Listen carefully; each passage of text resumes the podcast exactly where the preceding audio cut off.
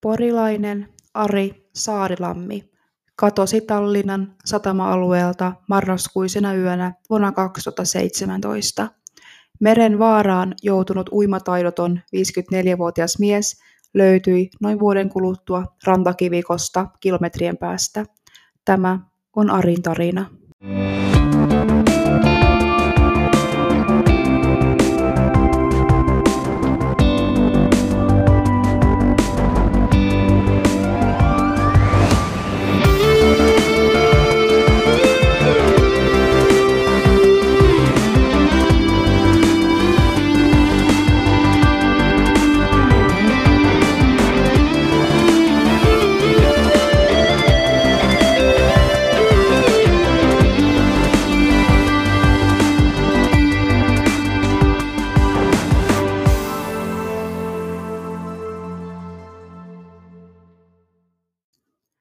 Heippa kaikille ja tervetuloa kuuntelemaan Missä olen podcastia. Minun nimi on Natalie ja tämä mun aina tiistaisin ilmestyvä podcastini kertoo suomalaisista katomistapauksista. Joka neljännessä jaksossa perehdyn yhden ratkaistuun katomistapaukseen, mutta muuten jaksot ovat selvittämättömiksi jääneitä katomistapauksia. Ja tänään on tosiaan luvassa selvitetty katomistapaus. Olen myös tehnyt tänne Spotify-alustalle maksullisen kuukausitilausmahdollisuuden. Sinne julkaisen vain tilaajille tarkoitetun jakson. Siellä käyn lävitse muun muassa ulkomaalaisia katomistapauksia ja rikostapahtumia. Tämän kuukausitilauksen hinta on viisi euroa kuukaudessa.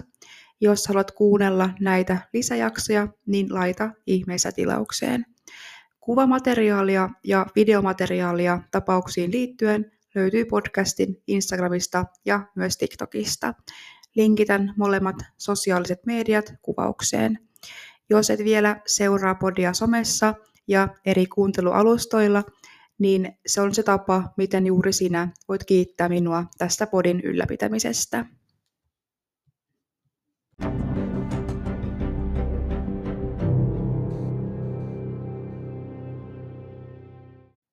Ari syntyi kahdeskymmeneskahdeksas kesäkuuta tuhatyhdeksänsataakuusikymmentäkolme. Ari vietti ensimmäiset elinvuoteensa Turun yliopistollisessa sairaalassa synnynnäisen sairautensa vuoksi. Vauvana Ari oli otettu huostaan suoraan sairaalasta.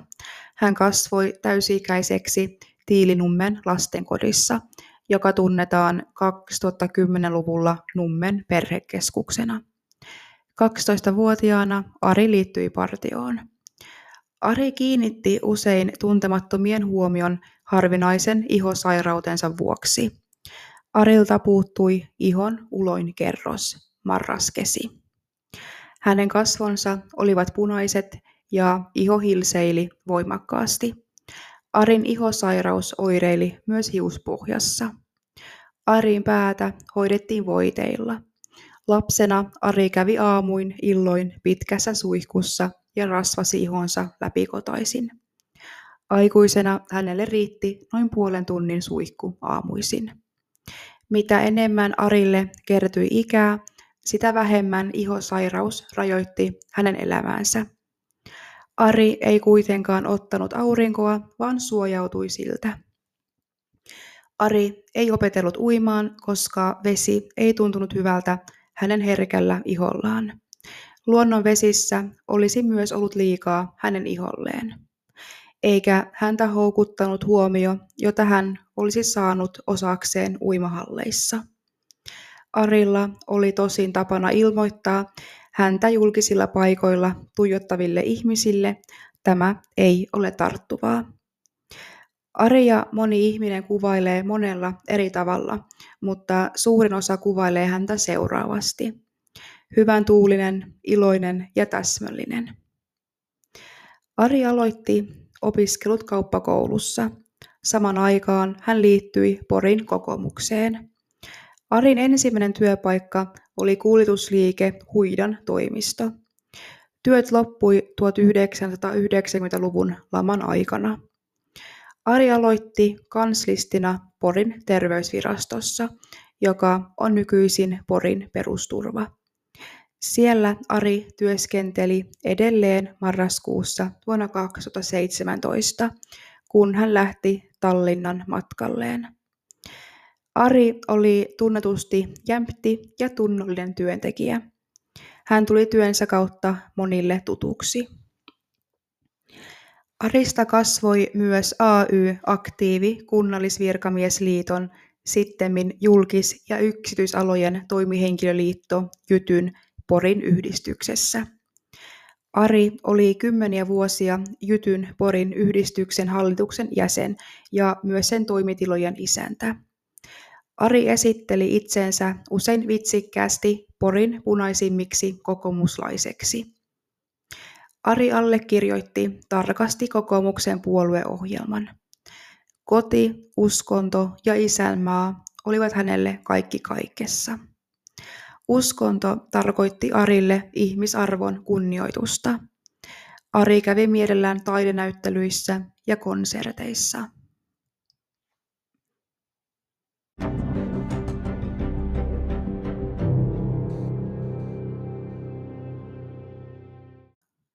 Kaksi kuukautta ennen Tallinnan matkaansa Ari laittoi ystävälleen Sakarille tekstiviestin. Hän kysyi, voisiko kirjoittaa hänelle edunvalvontavaltakirjan. Hän ei perustellut pyyntöään, sanoi vain pitävänsä Sakaria luotettavana. Edunvalvontakirja on kirjallinen valtakirja, jolla päätetään, kuka hoitaa valtuuksen antaneen henkilön etuja toimintakyvyn heikentyessä. Omien asioiden hoito voi vaikeutua esimerkiksi sairauden, muutoin heikentyneen terveydentilan, henkisen toiminnan häiriintymisen tai muun vastaavan syyn vuoksi. Valtakirja on tehtävä ennen kuin omien asioiden hoitokyky alenee merkittävästi. Marraskuussa vuonna kaksituhattaseitsemäntoista julkis- ja yksityisalojen toimihenkilöliitto Jytyn Porin yhdistys oli lähtenyt aamukuudelta bussilla Porista Helsinkiin. Matkapoikien järjestämällä virkistysmatkalla oli myös tarkoitus pitää Jytyn kokous. Seurue saapui Viking Express -laivalla Tallinnaan perjantaina kahdeskymmenesneljäs marraskuuta kello kahden maissa. Matkalle osallistui kaikkiaan noin viisikymmentä henkilöä, myös muita kuin Jytyn Porin jäseniä. Seurue majoittui hotelli Euroopan Tallinnan satama-alueelle. Ari oli yhden hengen huoneessa. Sieltä hän soitti ystävälleen Jarille. He olivat tutustuneet toisiinsa jo partioaikoina. Jari tuntee Viron kuin omat taskunsa ja hänellä on oma asunto Pärnuussa. Puhelun aikana Ari kysyi ystävältään vinkkejä Tallinnan yöhön. Jarille oli tuttua, että Ari soitteli hänelle humalassa, joskus myös aamuyöisin. Tuona yönä Jarin puhelin ei kuitenkaan enää soinut. Ari asteli ulos hotelli Euroopan pyöräovista kello kuusitoista viisikymmentäkaksi. Hänen lähtönsä tallentui hotellin valvontakameroihin. Ari oli pukeutunut harmaaseen Porin ässien huppariin ja sinisiin housuihin. Lisäksi Arilla oli olallaan keinonahkainen tumma olkalaukku. Kello viiden aikoihin matkanjohtaja Ilse kävi ostoskeskus Nautikassa. Ari tuli häntä vastaan liikekeskuksen käytävällä. Ostoskeskuksessa käynnin jälkeen Ari kierteli ilmeisesti Tallinnan vanhassa kaupungissa, poikkesi siellä olevassa baarissa ja opetteli valokuvaamaan uudella Samsungin kännykällään. Hotelli Euroopalta on vain noin neljäsataa metrin kävelymatka Kochi Ait -panimoravintolaan. Ari saapui panimoravintolaan kello kahdeksan ja yhdeksän välillä. Hän ehti saada oluista pienet maistiaiset. Noin kaksikymmentäviisi hengen seurue istui pitkän pöydän äärellä panimoravintolan toisessa kerroksessa. Ari livahti istumaan Porin kaupungin pääluottamusmiehen Päivi Alhon viereen. Arin kerrotaan olevan illan aikana hyvän tuulen, hieman hiprakassa hän kuitenkin oli sinä iltana. Ystävänsä Päivi joka oli samassa tapaamisessa mukana, näki Arin viimeisen kerran yhdeksän tienoilla illalla perjantaina. kahdeskymmenesneljäs marraskuuta kaksituhattaseitsemäntoista, kun Päivi lähti seurueineen suuntamaan hotelli Eurooppaan, Arilla oli vielä juoma jäljellä.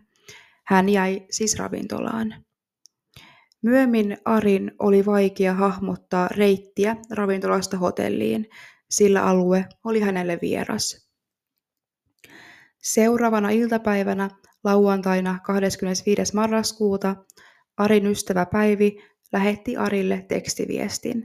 Hän kysyi, miten illanvietto oli sujunut ja muistutti kokouksen ajankohdasta. Ari ei koskaan vastannut viestiin.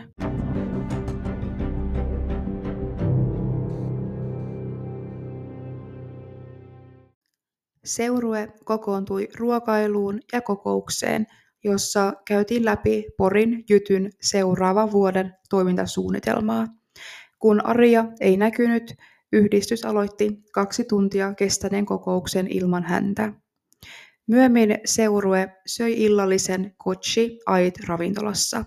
Muutama matkalainen yritti soittaa Arille, mutta hän ei vastannut puhelimensa. Monet tiesivät, että Ari viihtyi usein omissa oloissaan Jytyn reissuilla. Sunnuntaina kahdeskymmeneskuudes marraskuuta kello kaksitoista matkalaiset kirjautuvat ulos hotelli Euroopasta. Aria ei näkynyt eikä kukaan muistellut nähneensä häntä. Seurue lähti bussilla satamaan, mutta aikaa oli vielä jäljellä ennen laivaan lähtöä. Ystävänsä Päivi palasi toisen ystävänsä kanssa etsimään Aria, ja heidät päästettiin käymään Arin hotellihuoneessa.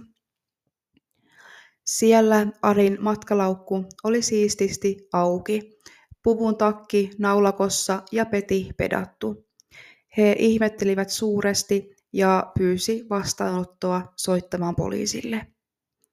Matkaseurue lähti kello kuusitoista kolmekymmentä Viking Express-laivalla Tallinnasta takaisin Helsinkiin. Ari ei saapunut laivalle, joten seurue palasi Helsingistä Poriin ilman Aria myöhään sunnuntai-iltana. Maanantai-aamuna kahdeskymmenesseitsemäs marraskuuta hotellin henkilökunta kertoi, ettei kukaan ollut kirjautunut huoneesta ulos. Arin tavarat olivat edelleen paikoillaan.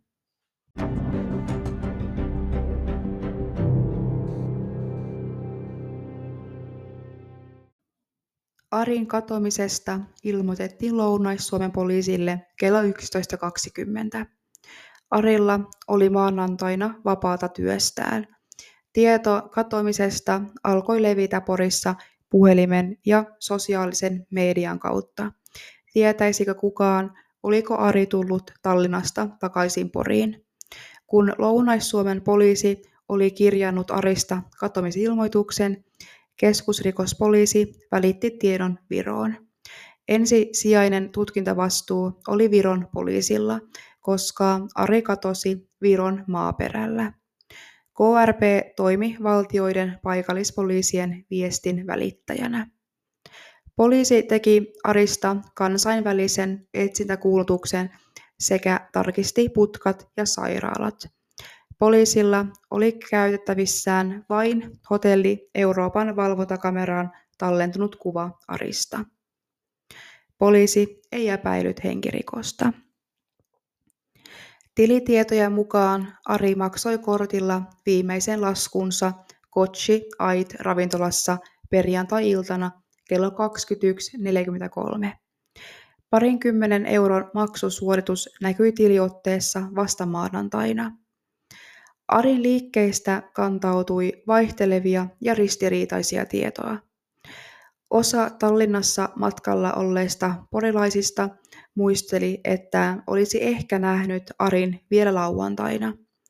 Suurin osa oli kuitenkin varma, että Ari oli tavattu viimeisen kerran Kochi Ait ravintolassa perjantaina. Aria etsittiin maalta ja Tallinnan satama-altaasta useita kertoja marras-joulukuussa vuonna kaksituhattaseitsemäntoista. Suomalaiset vapaaehtoiset etsijät yöpyivät ilmaiseksi hotelli Euroopassa. Joulukuun kahdeksas päivä vuonna kaksituhattaseitsemäntoista virolaiset lehdet Postimees, Ohtulehti ja Delfi uutisportaali uutisoivat, että Viron poliisin mukaan Ari oli todennäköisesti pudonnut Tallinnan Amira Leetin satama-altaaseen. Median mukaan poliisi uskoi Arin hukkuneen. Jos Ari olisi palannut satama-altaan laidalta laiturille, alueen valvontakamerat olisivat taltioineet hänet. Joulukuun lopussa ja vuoden kaksituhattakahdeksantoista alussa kadonneiden etsijä Reino Savukoski tutki toisen vapaaehtoisen etsijän kanssa perinpohjaisesti Amira Leetin satama-allasta ja onkaloita satamalaitureiden alta. He tekivät etsintöjä muun muassa vedenalaisilla kameralla ja viistokaikuluotaimella. Selvisi, että satama-altaaseen laskee maanalainen joki. Kamerassa näkyi, että altaan kanavassa on voimakas pohjavirtaus merelle päin.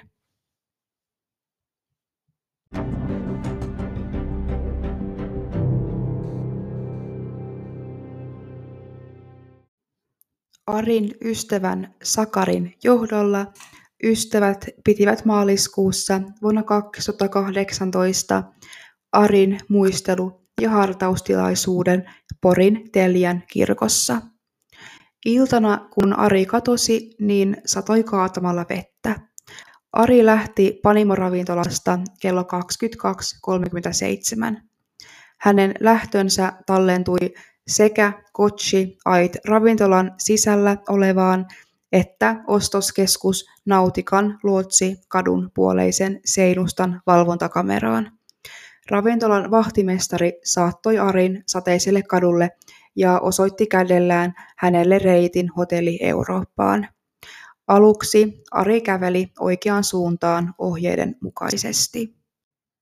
Ari ylitti viistosti Eurooppa-tie E kuusikymmentäseitsemän ja Paadi kadun risteyksen.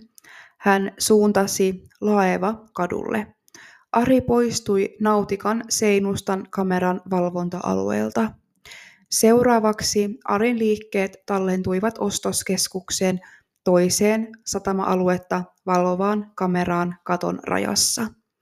Ari näytti jatkavan matkaansa Laeva-katua pitkin kohti hotellia ja amiraliteetti satama-allasta.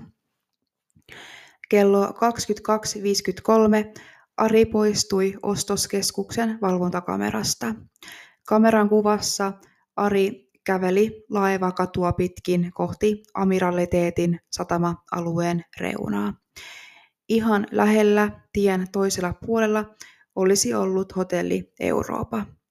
Ilmeisesti Ari kuitenkin kääntyi takaisin suuntaan, josta oli tullut, ja palasi samaa reittiä takaisin päin. Kahden minuutin kuluttua kello kaksikymmentäkaksi viisikymmentäviisi Ari ilmestyi takaisin Nautikan katon rajassa olevaan kameraan. Tallenteelta näkyy, kuinka Ari kääntyi satama-alueella vasemmalle. Hän ryhtyi kävelemään kohti satama-altaan kanavaa. Etäisyys Panimo-ravintolan, hotellin ja ostoskeskus Nautikan välillä on vain muutamia kymmeniä metrejä. Nautika ja hotelli Eurooppa ovat katukuvassa rinnakkain eri puolilla katua. Päivisin satama-alue on vilkas, mutta marraskuisena perjantai-iltana satama-alue oli lohduttoman autio. Ihmisiä ei ollut liikkeellä. Ostoskeskuksen katon rajassa olevan valvontakameran tallenne paljastaa, että huppupässään Ari marssi yhä lähemmäs kohti kanavaa. Kameraan tallentui, kun sinivalkoisella pakettiautolla liikkeellä ollut satamaviranomainen tai poliisi pysähtyi seuraamaan Arin kulkua hetkeksi. Ari lähestyi edelleen kanavan reunaa, katse jaloissaan. Hän näkyi videotallenteella enää pienenä pisteenä. Kameran tallentaman vaalean pisteen liikkeet satama-alueella loppuivat kello kaksikymmentäkaksi viisikymmentäkahdeksan. Ari ei ilmestynyt enää takaisin laiturille eikä ostoskeskuksen valvontakameraan. Hän ei tallentunut myöskään kanavan viereisen rakennuksen kameraan. Kun Arin katoamisesta oli kulunut noin vuosi, hänet löydettiin Miidurannan sataman rantakivikosta Virosta. Ruumis oli ajelehtinut Suomenlahden voimakkaiden merivirtojen mukana Viimsin alueelle. Miidurannan hiipunut kauppasatama on meriteitse noin kuuden kilometrin päässä paikasta, missä Ari tiettävästi putosi mereen. Virolaisen kalastusaluksen venäläinen konemies löysi Arin ruumiin kuudestoista lokakuuta vuonna kaksituhattakahdeksantoista. Hänellä oli tapanaan käydä myrskyjen jälkeen katsomassa, mitä hylkytavaraa meri on paiskannut rantaan. Konemies huomasi kivien välissä harmaasen tekstiilin verhotun mytyn. Hän soitti satamakapteeni Victor Palmelille, ja kapteeni ei ensin uskonut, että löytö voisi olla ruumis. Hän meni paikalle itse katsomaan ja päätyi ilmoittamaan siitä Viron poliisille. Pian rannalle saapui poliisin erikoisryhmä. Todettiin, että mytty on kauan meressä ollut ihminen. Oikeuslääkärin kuoleman syytutkinta oli haastava. D N A-tutkimuksissa varmistui kuitenkin, että löydetty ruumis oli Ari Saarilammi. Kuolinsyytä ei pystytty määrittelemään. Harmaa tekstiili kuului ässät huppariin. Arin olkalaukku puolestaan jäi kadoksiin. Viron poliisi ilmoitti Suomen ulkoministeriölle vasta noin kuukauden kuluttua neljästoista marraskuuta, että oli löytänyt Arin ruumiin. Sieltä tieto kulki Lounais-Suomen poliisille. Julkisuudessa ihmeteltiin, miksi Arin puhelin oli verkossa noin kaksi tuntia pidempään kuin puhelimen omistaja tiettävästi elossa. Silloinen rikosylikonstaapeli kertoi, että K R P:n mukaan Arin kännykkä poistui verkosta katomisyönä kello nolla nolla neljäkymmentä. Hän ei kuitenkaan tarkalleen tiedä, mihin kellonaika perustuu. Kännykkä saattoi olla Arin olkalaukussa. On mahdollista, että se ei heti tuhoutunut, vaan signaali operaattoriin säilyi. Arin puhelin oli Samsungin uusimpia malleja. Ari tuhkattiin Tallinnassa. Matkavakuutukseen kuuluivat kuolemaan liittyvät kulut.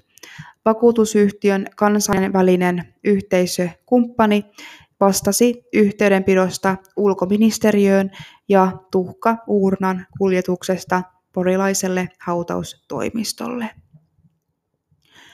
Helmikuussa vuonna kaksituhattayhdeksäntoista ystävät järjestivät Käppärän hautausmaan isossa kappelissa siunaustilaisuuden, jonka toimitti Länsi-Porin seurakunnan palveluksessa oleva rovasti Reija Nordström. Hän oli toiminut aikanaan Arin opettajana rippikoululeirillä.